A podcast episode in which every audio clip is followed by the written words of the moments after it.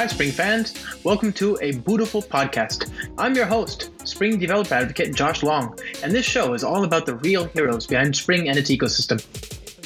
Welcome to another of a beautiful podcast. How are you this fine Thursday?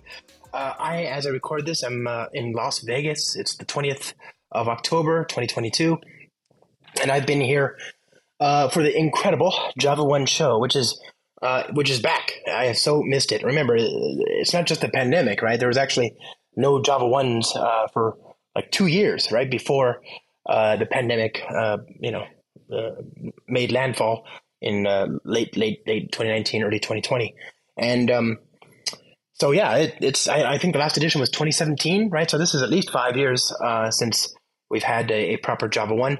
We had those those aberrations, those two code ones or whatever they were called for a couple years there. Uh, and and I guess that was designed to appeal to a more broader, uh, general sort of you know ecosystem audience, whatever. Um, but I didn't I didn't love those. I want Java One. Java One is huge. You know, it's a it's a, a key part. It's a beating heart of the uh, Java ecosystem. It's where I made some of my best friends too. By the way, like I've just you know, there's something amazing about being at Java One with all the people there, with the community, with the uh, uh, with with all the cool stuff they're announcing. One thing they've just announced that was really really interesting to me that seems really really um, promising is that uh, GraalVM now will line up with OpenJDK. So OpenJDK is a is where Java gets made, right? It's the vehicle by which code uh, is turned into releases and, and so on. And um, GraalVM has been a separate project with its own lifecycle, its own support, its own everything. Um, and usually it trails, which is a little bit weird. So you get like Java, you know, whatever, 19, then you wait several months, maybe even six for GraalVM to support Java 19 or whatever.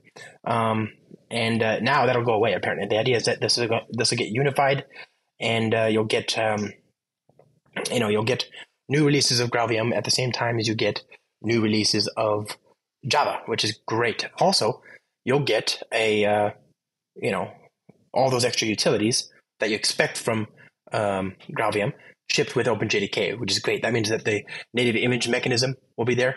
And I think I even saw I could be it could be just that I I, I missed something here, but I think I even saw that uh, the Project Leyden documentation now references GraalVM explicitly, whereas before they've been sort of dancing around that as though they might somehow develop something just like GraalVM without actually using GraalVM, which always seemed a little silly to me because uh, we all know it, it, would make no sense for um, a principally Oracle-led project, which is open source, to not use the principally led, principally Oracle-led GraalVM project, which is open source, uh, to further Project Leyden. You know, so um, yeah, that is really exciting news. I can't wait for that to to um, to converge and uh, to land. That'll make uh, understanding the perspective of uh, optimized images on the JVM uh, just that much simpler.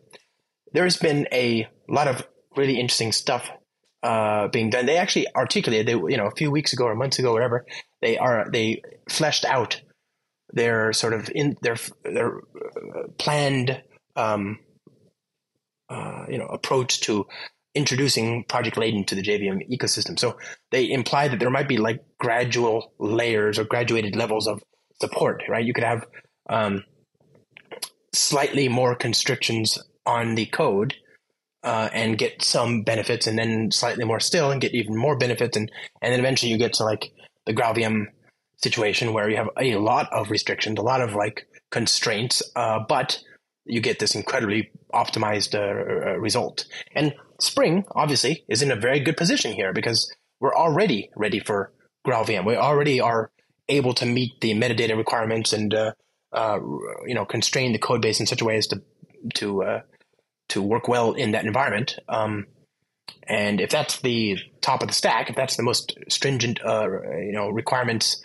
uh, that we're going to face when moving to something like Project Leyden, then we're already well situated, right? So I'm excited. I can't wait for people to try out, uh, you know, GraalVM support in Spring Boot 3. You can st- you can try it out now, of course. I just want to remind you, start.spring.io, uh, and then just choose Spring Boot 3.0 uh, snapshots or um, um, uh, 3.0 M5. Now, the snapshots, by the way, I don't know when you're recording, when you're listening to this, but as of today, I think the snapshots, uh, you know, you, you, are going to be better off on GraalVM 22.3, right? So that's very, very brand new. So if you want to try it out right now, if you listen to this podcast and for whatever reason haven't tried out the GraalVM native image support, um, just bear that in mind. You might have to go download GraalVM uh, 22.3. Uh, or if you use 3.0m5, then you know the latest and greatest GA released GraalVM, uh, which is in which is in package managers like SDKman and all that. That'll work just fine as well. Um, what else? Goodness, there's been so much happening in the ecosystem right now. I mean, just uh, because again, there's this activity, the swell of activity around uh, getting all the Spring portfolio projects ready for Spring Framework 6 and Spring Boot 3, about which, by the by, you can learn more uh, at our conference, the other one conference, right, called Spring One. And indeed, uh, you know, in some ways, uh, uh, still the biggest, right? I mean, obviously Java One is big, but uh, this year not so not so big that uh, I, uh, you know it, it, doesn't quite feel like Java One of yore, like I said. Um, so hopefully you'll come to if you missed your opportunity to learn uh, here at Java One, and, and, it was a good show. If you missed your opportunity, then I hope you'll at least make it to Spring One later this year, six to eight December in sunny San Francisco. Now I say sunny because it doesn't snow but uh, yeah, you're gonna want to bring a hoodie. It's gonna be it's gonna be hoodie weather. It's always hoodie weather, uh, and that'll be good. My friends, we have a great guest today, so I want to just get right into that. We're gonna uh, talk to my friend Asir Selvasingh. He's a product manager, I think, uh, over at uh, the you know Microsoft, the big old Microsoft ranch, and um, he's also a friend. He's really actually he was here at Java One. We went to um, he and my partner uh, Tammy and I went to uh, Hell's Kitchen. That's a Gordon Ramsay joint here in Vegas. Um, that was pretty good, actually. We had a, a, final time. That was a, you know, really good uh, lunch. But this this episode was was recorded about a month ago, long before we got to meet here in Vegas for the uh, for the show proper. Um, so yeah, I, he works on the you know on the direction of Java at Microsoft, and Java obviously is par- paramount to so much of what Microsoft is doing these days. Uh, and you can uh, you know Asir's had a very uh, large hand in, in guiding its direction there at that company, and it's he's one of the reasons why over the last decade and a half, uh, you know, we've seen this about face for Microsoft, where it's uh, it's not just embraced Java, but uh, you know, become part of its uh, uh, community, become part of its leadership. You know, so I, I, it's just a very welcome change for anybody who remembers the Microsoft of yore, the ye old Microsoft from the 90s. This is, you know, hard to believe it's the same company. It's night and day. A huge part of that, of course, is Satya uh, Nadella, the CEO, but I think uh, it takes it takes an army to, move something as big as Microsoft, and uh, certainly Asir is a big uh, leader in that in that um, regime.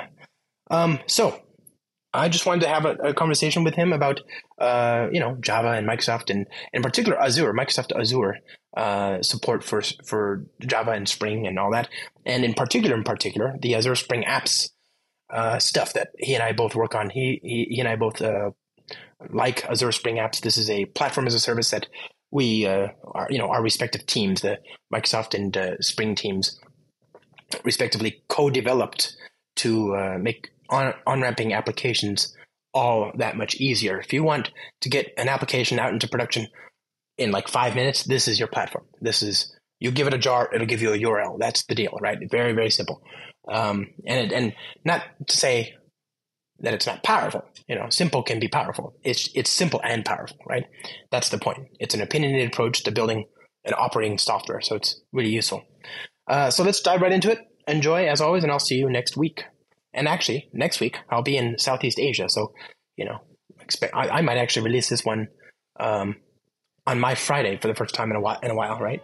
It'll be Friday when I release it, like it is right now for most people in the world, even though it's 30 as I, uh, Thursday as I, as I record it. Uh, uh,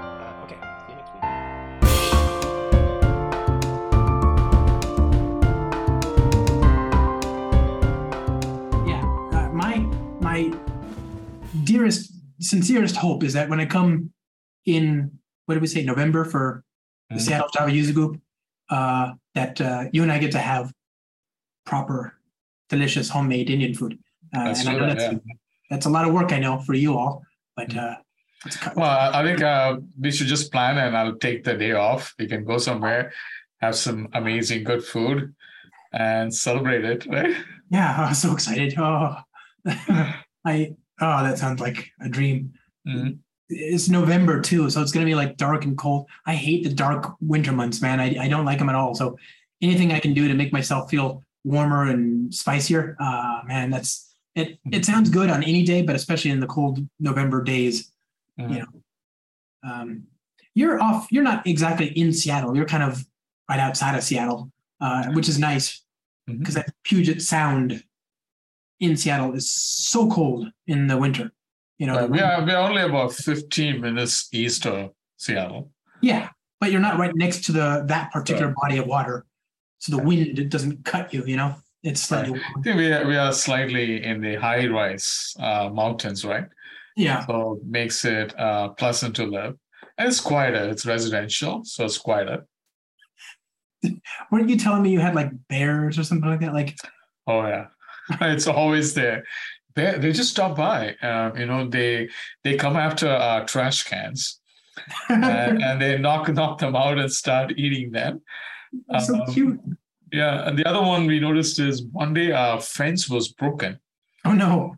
and we like we didn't know how it broke and our house opposite uh, uh, the house opposite to us they have cameras that are recording at night Right. and they were able to show us the film strips where you can see a bear knocking and damaging all those stuff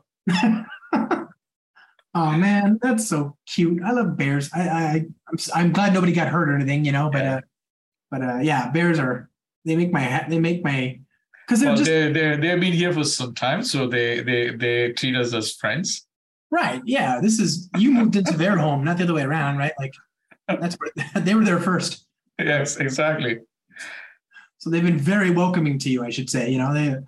Um, I'm actually rather surprised you don't see more critters in the city, all cities. You know, you there's something about what we have done to our homes that makes it unattractive to people that are used to living in nature. And that's kind of sad, or not people, pe- uh, creatures that live in nature, you know? And it's very sad because, like, yeah, I thought we liked nature. We're, we're from nature. You'd think it'd be more of an aspect of our design that we'd be, Mhm. we'd live in a place that would be attractive to other things that like nature, you know? But, oh well, cost of civilization. Um, Yep. Okay. So anyway, I'm gonna. I hope to see you in November. For those of the people who are just joining us, can you tell us who you are and, and what you do and so you know whatever, so I don't butcher it. I'm Asir at Microsoft. I'm on point for Java on Azure. Um, on point for everything developers need to build, migrate, and scale Java apps on Azure. Yeah. I'm also a Java dev. So I started in 1995 with JDK1. Right. It's about 27 years. It's a lot of fun with Java. Uh, been at Microsoft for 18 years, so quite a lot of fun uh, to make uh, amazing things for Java developers on Azure. Yeah. And and uh, we'll get to all that. I love that. Your last name is Selvasingh. Is that right? Correct. Correct. Okay. So, same. So S E L V A S I N G H, I think. correct. Uh, yeah, and A S I R, not A Z U R E. Asir Azure. yeah. That's your podcast. If you start a podcast tomorrow, we should call it Asir on Azure. That's a good one. That would be good. The alliteration works. That's a good marketing tip. Not that I need to tell you, but uh, yeah. Okay. Okay. You're you're working at Microsoft. Obviously, uh, we're friends. Uh, poor you, but good for me. And the relationship has been great because, as we talked to, and you were on the show more than a year ago. So I'll just rehash for people that kind of, uh, you know, the TLDR is basically you and I are are uh, lucky enough to be uh, on two different companies that work together, collaborate on something called Azure Spring Apps. Uh, it was called Azure Spring Cloud in the last podcast. I think. I think it's changed since then, right? Mhm, It's changed recently. Yeah. Yeah, yeah, and then and then on top of that, there's this thing called Azure Spring Apps Enterprise, which is uh, another level of collaboration and innovation. Um, so uh, yeah, I guess I just wanted to like talk about that because right now it seems like we're in a very interesting time. First of all, new name, new branding, but also lots of like cool stuff happening there. Uh, and this is not so people don't get confused. This is not to do, although it works well with the Spring Cloud libraries Mhm. supporting Azure infrastructure from a Spring developer's perspective. So that's separate. That's another discussion we can have. But can we talk about what Azure Spring Apps is? Yeah, Azure Spring Apps is a fully managed service for Spring Boot apps. What does that mean? You know, um, developers, customers, they have plenty of Spring Boot apps. Right. They they build all kinds of business workloads.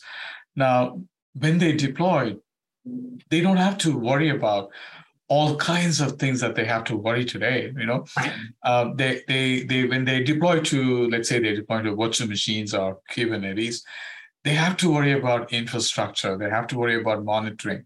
They have to worry about wiring everything up. There are so many features that you need. You have to do all of those things. Now, Azure Spring Apps is a fully managed service for Spring app, Spring Boot apps. Uh, it is you don't have to worry here about infra don't have to worry about uh, monitoring. You simply deploy your jars or your code. Everything else is taken care for you. Um, Azure Spring Apps will wire things up. And once you deploy, you can easily uh, look at app performance or challenges with the app, fix those errors, rapidly start iterating and deploying back and improve it. And it is well integrated into the Azure's ecosystem.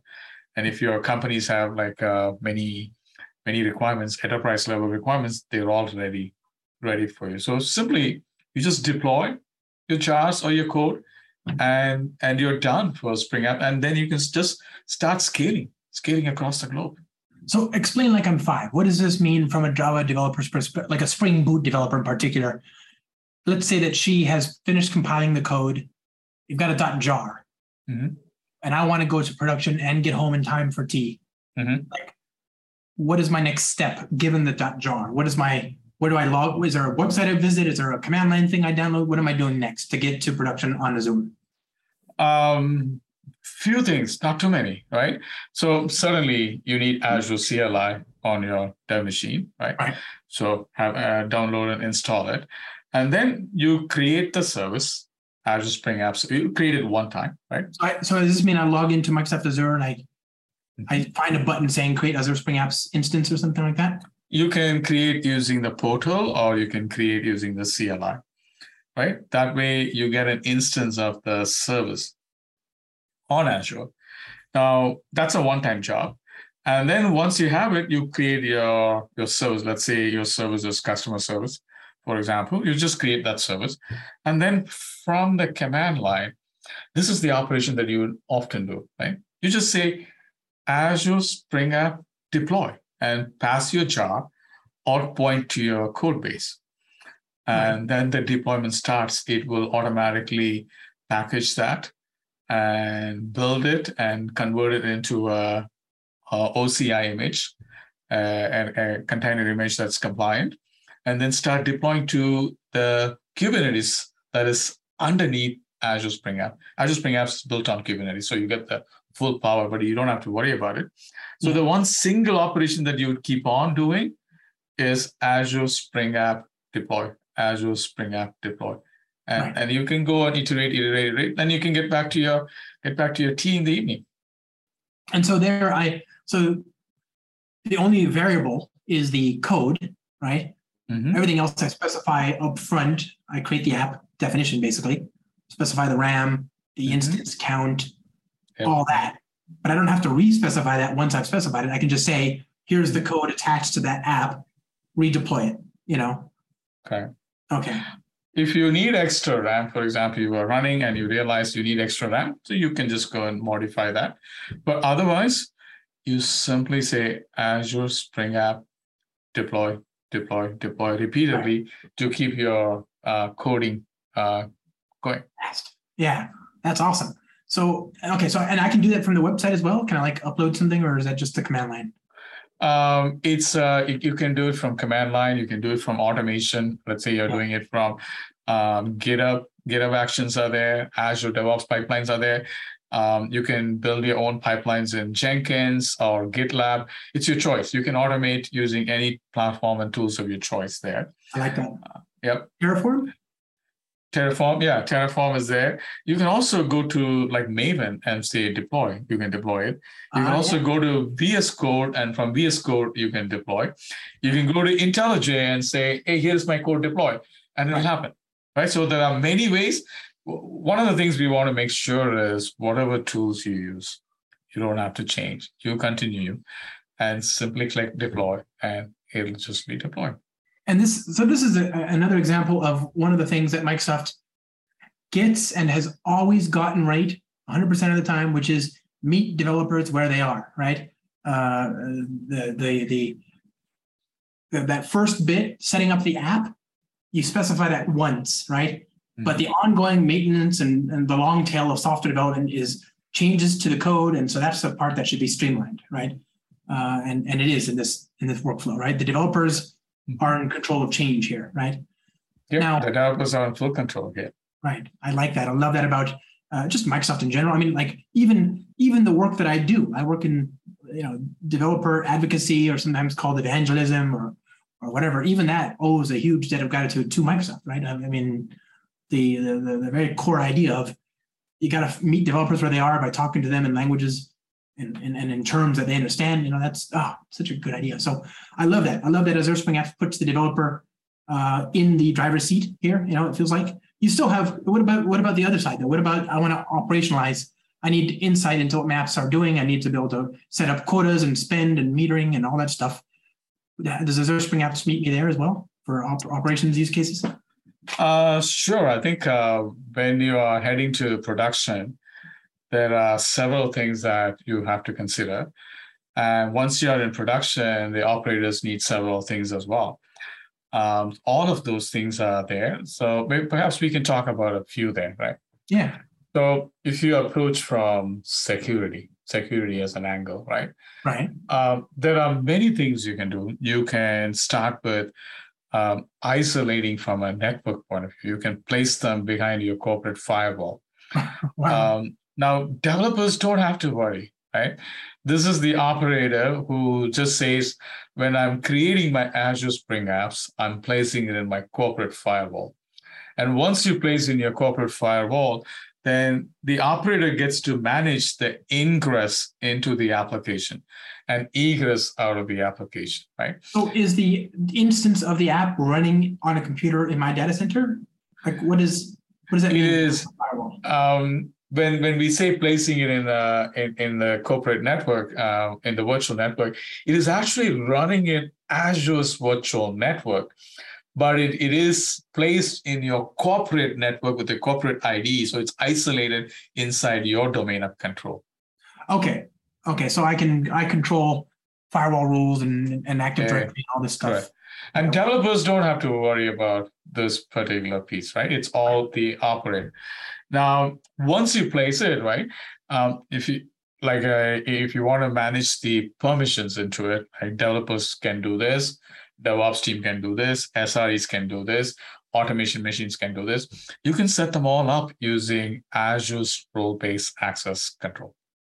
Right, which is, you know, industry class. Uh, industry class. It's all at the Active Directory level, which is very much liked by a by our customers yeah. and developers, right? And then let's say you want to set up end user authentication authorization, right?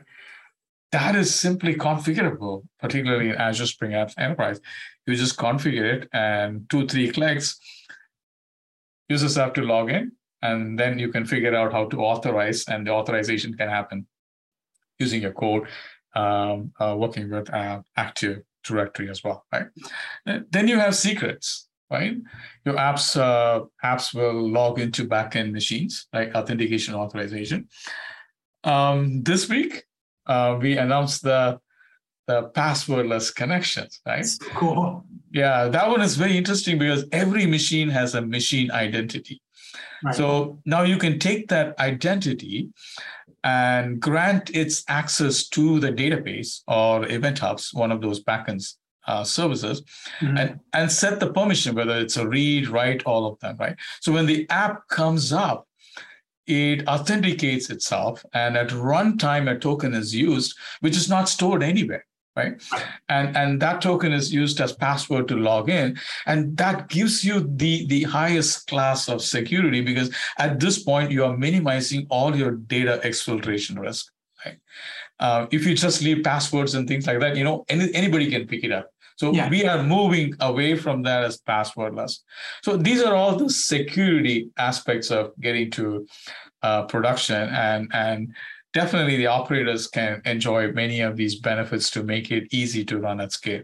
So then, let's say you're you you deployed a workload and you're with lots of applications and they're all talking to each other and you're very successful and you want to accelerate them right to even higher uh, higher level of usage we have redis cache you just turn it on um, you can use that for app caching you can use that for externalizing sessions Right. uh, you can also use that for high speed searches that are closer to the app, right? Right. For example, if you're building a, a catalog, as the customers is typing the searching, you can keep that catalog loaded closer to the app in the Redis cache.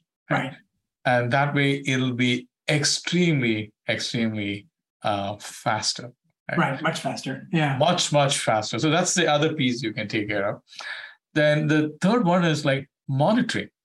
You know, our, our developers tell us monitoring is their top thing when they come to come to the cloud. So you can monitor end to end using any platform and tools of your choice. We also have like uh, application insights. We have log analytics. Um, you can just uh, if you if you're deploying to Azure Spring Apps, you don't have to do anything. Everything Right. is wired up for you. And you just open up application insights. You can see the calls going tracing. You can see the perf. You can see the failures. Uh, you can see plenty, plenty of information there. Now, if you don't need that, you can always turn it off. Right. If you don't need it, and then you can open log analytics and you can compose your Kusto queries. Um, like say, I, I want all my logs, all my logs from Spring Cloud Service Registry. I want all my logs from the Spring Cloud Gateway, all Yeah. my logs from all my logs from uh, my application itself. Or maybe you're searching for a specific troubleshooting scenario. You can write the query and it'll be available, right? Now, it's not just log analytics or, or application insight. If you're already familiar with, say, Dynatrace, New Relic, uh, AppDynamics, Elastic, or Splunk, Right. whatever tool you use, um, we have done all the integrations in collaboration with these um, high-class partners, right? Nice. And, and all you have to do is supply your license keys and it gets activated automatically. You just open up and start monitoring at that point, right? Right. So we have lots of videos on YouTube where you can see like two minute, three minute, many of these, uh, many of our partners, they demonstrate how you can see the value just like activating. You don't have to do much then acti- activating it Right. So that's the the monitoring part of it now again if you're a developer like me you know you you want your logs straight on your machine right so for that we have a very simple command az spring app logs provide the name of the app it'll start streaming right on your machine Right on. i, I think that's that's the instant instant gratification right Oh, key. yeah very key for troubleshooting uh, things like that What if I have like three instances of my server, my service? You, if you have three instances of the app, all you have to say is which instance you want. okay. Cool. And then you can, now, if you want to see all three instances, just open three different uh, console windows, right? Terminals, and just open it up. You're going to see all three start Right. streaming, streaming at you, right? So it's almost like screaming at you or streaming at you, Yeah. whatever you, however you want to call Stream, stream. There you go. stream stream at you, right? So it'll, it'll be right on your machine, right? Then the other important thing that uh, our developers love is the automation part. Yeah. So when it comes to automation, um, you can we, we see them do three classes of pipelines. One is provisioning, other one is building, and the third one is um, deployments, right? So for the provisioning, um, Terraform, uh, you mentioned Terraform earlier. Terraform, you can use Terraform. You can use Bicep, ARM templates, or CLI, and you can automate using your platform of your choice, whether you want automation platform of your choice. You can use GitHub, GitLab, Azure DevOps, Jenkins, anything. Anything you name it, you can just automate that. And for build, hey, nothing changes for the build pipeline. It's the same, whatever you've been doing for so long. You might be using Gradle, you might be using Maven um, in GitHub Actions or any of those Azure DevOps or GitLab. You can continue. That's the build pipeline. And the last one is the deploy. So every time you check in, you can set up all kinds of gates and take it to your dev dev environment or to your staging environment or straight to your production environment right Nice. so all of these you know they they pave the way for you to go fast to production Yeah, I mean, so it sounds like it's like production in a box, right? I go to Azure Spring Cloud, I click on the big button, new Azure Spring Apps instance. Um, sorry, I go to Microsoft Azure, click on the big button, new Azure Spring Apps instance. And again, the only variable is my code. Everything else is just this fully formed, production worthy piece Yeah. of, of infrastructure, you know, and I just worry about getting the business logic in there. Um, and a lot of those things obviously make the developers' lives easier, right? exactly But a lot of those things you just mentioned are also things that people have an unfortunate habit of regarding as sort of like non-functional requirements or or whatever. They they dismiss them as like secondary to the success of the app, which is just not not at all the case, right? You need these things as much as you need any business logic. Uh, but it is so tempting just to say I'll, I'll worry about it later. Now you can just not worry about it and still have it be done. You know, um, it's the best of both worlds because you've always had the option to not worry about it. Uh, Right. Your app will be your app will fail in production. You know, now you don't have that problem. Hey, that reminds me of uh, someone I know. His name is Nick. He's uh, working for National Life Insurance. He actually wrote it on LinkedIn. Okay. He said, deploy your jars and you're done with Azure Yeah. Spring Apps. That's it. That's it. That's the only variable. That's it. I mean, I, I'm like, wow, that statement is so powerful, right? The way he said it. Yeah, it, because it's if you yeah, he's I don't I don't know Nick, but uh, you know, having worked with Azure Spring Apps and and being a person that knows what the full sweep of concerns that apply to Mhm. a production deployment, and being a person that knows what that looks like, I, it is profound to hear somebody who knows what they're saying say something like that. And I could say it too. I could say when I deploy my apps, you know, to uh, Azure Spring Apps, all my jars, all I got to worry about is that. Just get those there, and then everything else sorts itself out. It's amazing. Um, wow. So, okay, Azure Spring Apps. You mentioned the gateway, uh, Spring Cloud Gateway, uh, Azure Spring Apps Gateway. You mentioned the service registry, the config server. Some of these things are going to sound familiar. So, Redis, of course, is a well-known Mhm. uh, in-memory data structure server. We've got uh, you know your SQL server, your your Active Directory. We mentioned a few things already, but Spring Cloud Config Server, Service Registry, Gateway. What is all that? So when, when you deploy, right? When you deploy your Spring Spring apps Yeah. in the cloud native patterns, um, so you can externalize your configuration. Yeah. Uh, you don't have to package it into your jar file. Um, so when you externalize your configuration, you can use Spring Cloud config server pattern. Right. Um, so that is actually built into Azure Spring Apps, and you don't have to worry.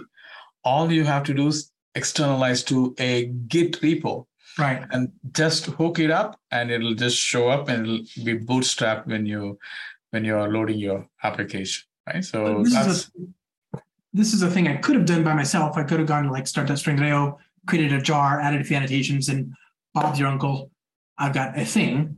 But did it did I secure it? Probably not. Did I scale it? Probably not. Uh, do I have to deploy it? Yeah, still I have to do that, right? Like so you're saying that's all just part of Azure Spring Apps, right? Like you don't have to deploy config server. Right. All you have to do is follow the externalizing configuration pattern. And Azure Spring Apps will run the config server at scale. And all communications between the app and the Azure Spring app is completely secure. It's, it's all TLS, SSL. So you just deploy your jars or your code, use the pattern, and everything else, running it at scale, keeping it uh, uh, with high availability, securing those communication, everything is taken care of for by by the service itself. amazing.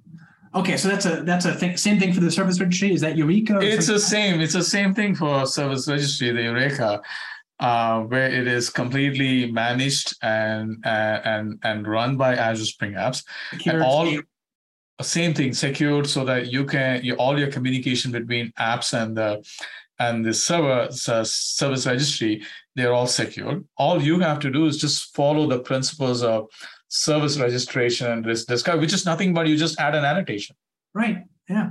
that's all you have to do Right now, when it comes to gateway, in Azure Spring Apps Enterprise, we have a fully managed Spring Cloud Gateway from Cool. Tanzu, VMware Tanzu. Okay.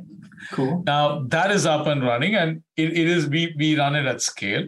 All you have to do is provide the route, routing rules and the configuration.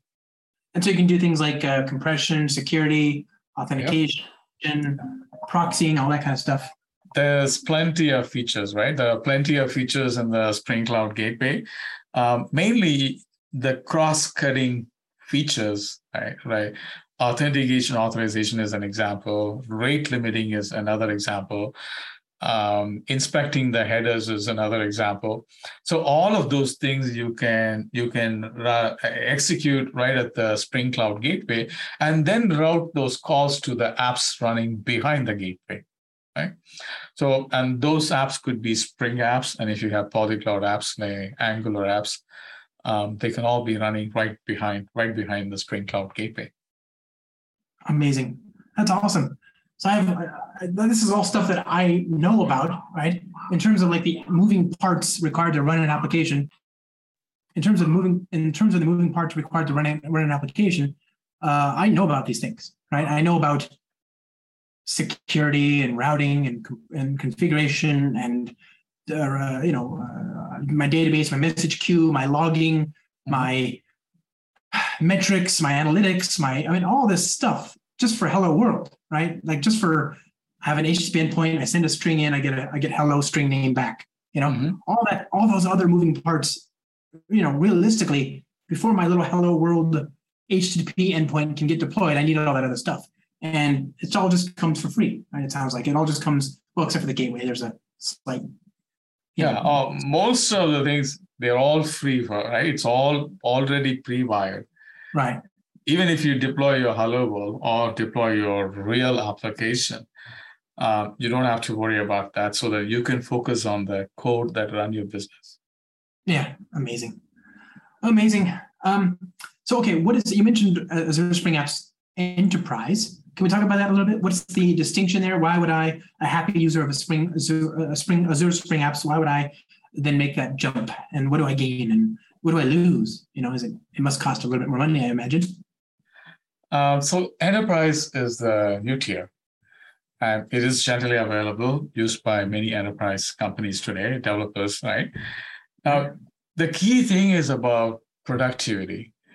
Uh, it delivers even more productivity, and it also gives you access to Spring experts, so that it, it makes your projects even more successful. Um, you can deploy confidently, right? So that's the the, the theme behind um, which is nothing but shift shift faster, shift Right. faster with enterprises. Right now, we have several several features in it. Um, we have the commercial build packs. Um, we have the config servers equivalent that that can be used by polyglot applications. Right. Um, we have the managed Spring Cloud Gateway. We have the API portal. Um, Wow. we have, we, and it's it's you have to think of that enterprise tier as a as a vehicle that we're going to pack a lot more productive features. Right? We are currently working on application accelerator, application live view, and there's a lot of things uh, that we are working on that we are going to slowly uh, um, uh, release to release to customers. Now, wh- what they get like. Uh, it, it, it takes them to the next level of productivity. I know we were talking about deploy your deploy your jars and you're done. Yeah. Now we are now talking about like when you go to production, right?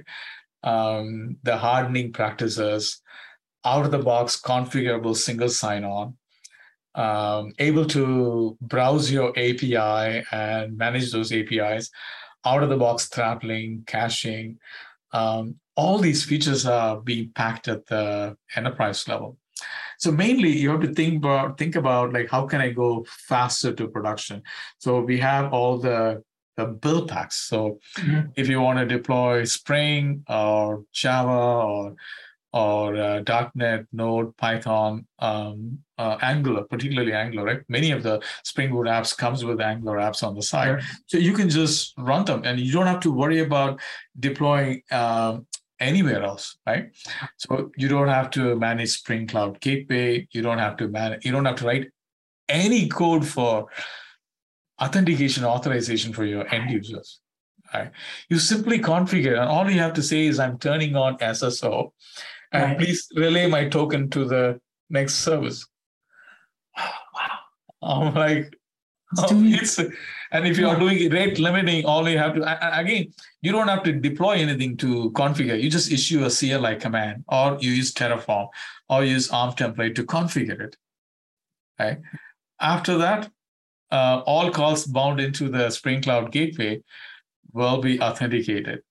And if it's not authenticated, it'll be redirected to the Azure Active Directory or any other directory of your choice, right? Because it's open-ended, uh, configurable SSO. And then Yeah. the token is um, secured, and then token gets relayed to the downstream. And at the downstream point, let's say you have another Spring app running behind the gateway, you can then authorize, does this person have access to uh, something? So that level of easy, easy to do Yeah. Is what we so it's, it's polyglot uh, polyglot from the build point of view polyglot from the uh, cloud patterns point of view externalizing registration all, all, all those pieces Yeah. are in place so that you can go to production faster now the other important thing is the support for spring so Oh, if yeah. you're if you're using open source spring um, they constantly every six months the new version is coming up and you have to keep up with it right um, now, when you're using Azure Spring Apps Enterprise, you're automatically entitled to uh, commercial support from VMware, um, which means you can move at your own pace. Um, your support window is way longer, longer than the open source support uh, support window, right? So that gives you some flexibility so that you can keep going. So that's awesome. Like the, the support window is very important because obviously, you know, Spring works pretty darn well. I can't think of anything that works as well as it does, as often as it does. But nothing is perfect. There might be issues, or we might just have questions. So being able to get somebody from the uh, Spring and Azure teams on the line to be able to help you is worth its weight in gold, I would say. Um, that's part one. Part two, you I you mentioned all these great features in uh, in Azure Spring Apps, and we just talked about the this last week's announcement, the password less Mhm. authentication. And you just talked about that a little bit. Can you, uh, like, am I? So let's say I, I want to talk to um a Redis. Well, I can't just have like Redis without a password. It needs to be locked down. So how does it get the password if I'm not actually using a password anywhere? Uh, So for Redis, we are working on it, uh, but I'll explain the, the general mechanism around how that works, right? So I think everybody's familiar with identity for a person. yeah. All of us have an identity. So similarly, every compute unit running in Azure has an identity. Yeah. And that identity can be authenticated and authorized. Right. So Mhm. that's the key concept first to start with. Right. So any app running anywhere on Azure will get that identity. So let's now focus on the Azure Spring Apps as a service. So inside Azure Spring Apps, there are apps, right? And each app will have a machine identity. So when the machine boots up, that identity is uh, already hydrated.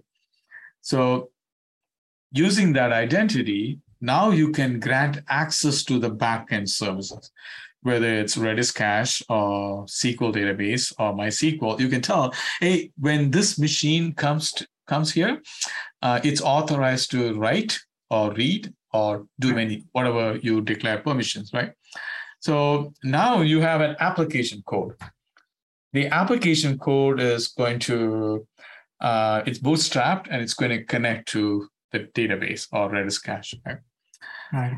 At this point, um, there is this magical values, right? Spring data source URL, Spring Right. data source password, username, password. All right.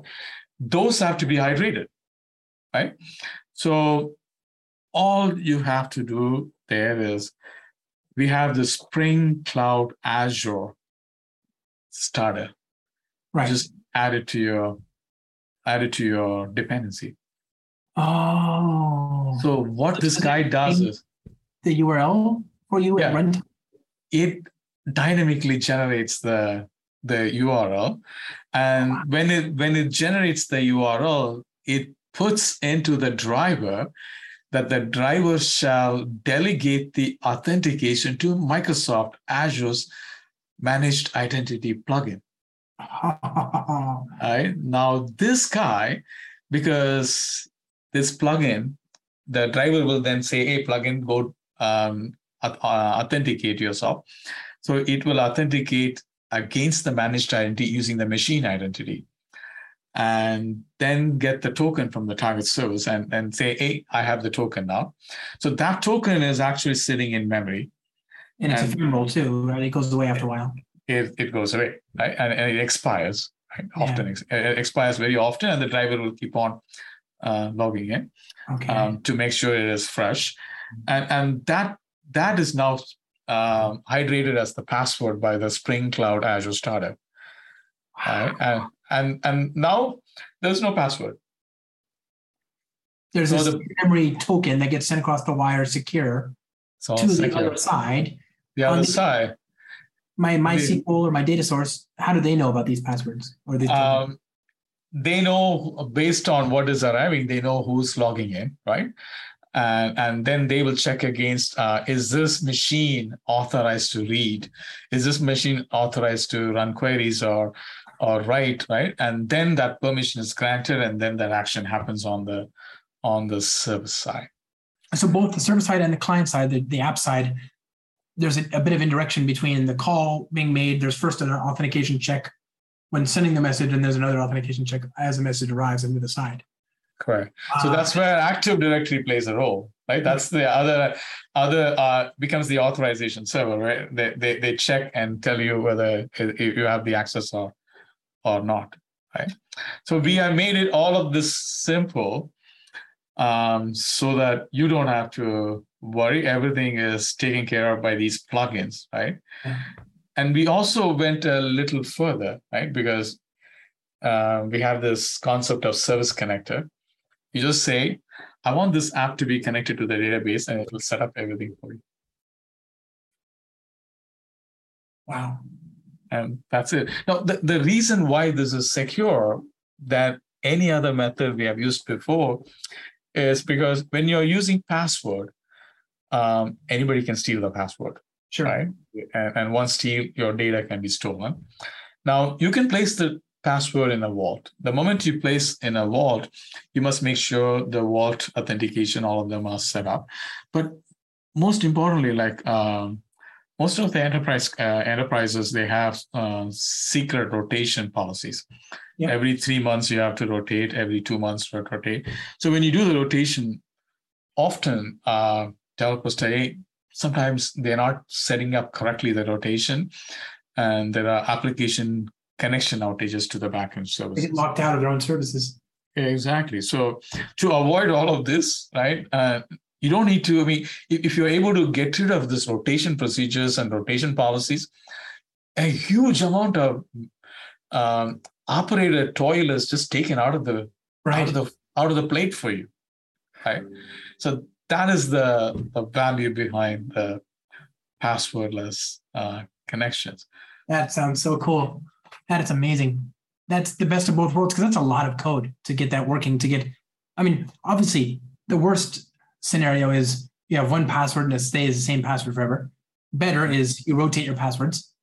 Better still is just not to have passwords at all. That's Just just originate, just original, you know, make the connection, establish the token, do it, create a temporary password that lasts for the life of the request or you know, a couple requests and then throw it away and have both sides be on the same page about Hmm. That. Oh, that's awesome. Wow. Um, yeah, so it sounds like we can do all the cool stuff. Uh, are we going to be able to hear more about this? Like, uh, obviously, uh, I think I'll probably see you at SpringOne, of course, right? Come on, you Mhm. Yep, absolutely. I'll be there. That's this December, uh, 2022, six to eight December. Come one, come all. They can learn about Azure, Azure Spring Apps and Azure Spring Apps Enterprise, and uh, and of course meet uh, their friends on the Microsoft and Spring team, um, and uh, and the Spring the, the teams at Microsoft that work on Spring, the Microsoft Spring Spring team, no, the Microsoft whatever. There's a lot of teams on both the Spring side and the Microsoft side, and there's a lot of intersection. There's a lot of people on the Spring time, Spring side that work on Microsoft stuff, and there's a lot of people on Microsoft that work on Spring stuff. So, we'd love to meet you all. Um, what about you? Are you on the internet? Do you want to be found? If people have questions, comments, feedback, whatever, and if so, where do they go? Um, yeah, I'm on Twitter. I'm on LinkedIn. My Twitter address is um, Twitter tag is uh, Asir Selvasingh, one word. Mhm. Right. Um, on LinkedIn, you can find me as Asir Selvasingh. Um, pretty active. Um, Yeah. I post lots of uh, colorful pictures to show what's coming out of Azure for Java developers. It's always fun to connect with many of the developers across the globe. Um, so thanks for all the connections all over the world. Awesome. Okay. I hope people uh, follow at Asir Selvasingh on the Twitters and find you on LinkedIn. And uh, my friend, as always, has been just the best talking to you. Uh, appreciate Hey. your time.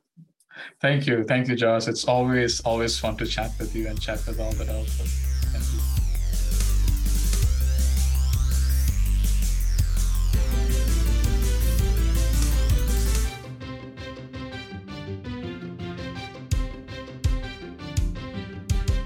A Bootiful podcast is produced by me, Josh Long.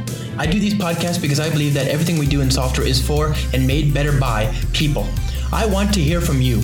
I'm josh at joshlong.com by email or at S-T-A-R-B-U-X-M-A-N on Twitter, where of course my direct messages are wide open. Do you have guest ideas, topic suggestions, feedback? Don't hesitate to reach out. If you like the show, then please consider rating it on iTunes and leaving a review, uh, as it really helps the show. I sampled music from Steve Combs's Theme from Morning in Springtime and Steve Combs's Small Victory, both of which are licensed under a Creative Commons license. I'm trying to hire production assistants to make the production of this podcast easier. I want to make sure that we can add things like show notes and transcripts and, and just generally do more. If you would like to advertise on the show, then please reach out to me. Uh, and if you can't uh, or don't want to advertise but would like to otherwise support the show, then please consider supporting me at patreon.com, P A T R E O N.com forward slash Josh Long for as low as $4 a month. Thanks again. No harm came to any seasons in the making of this podcast.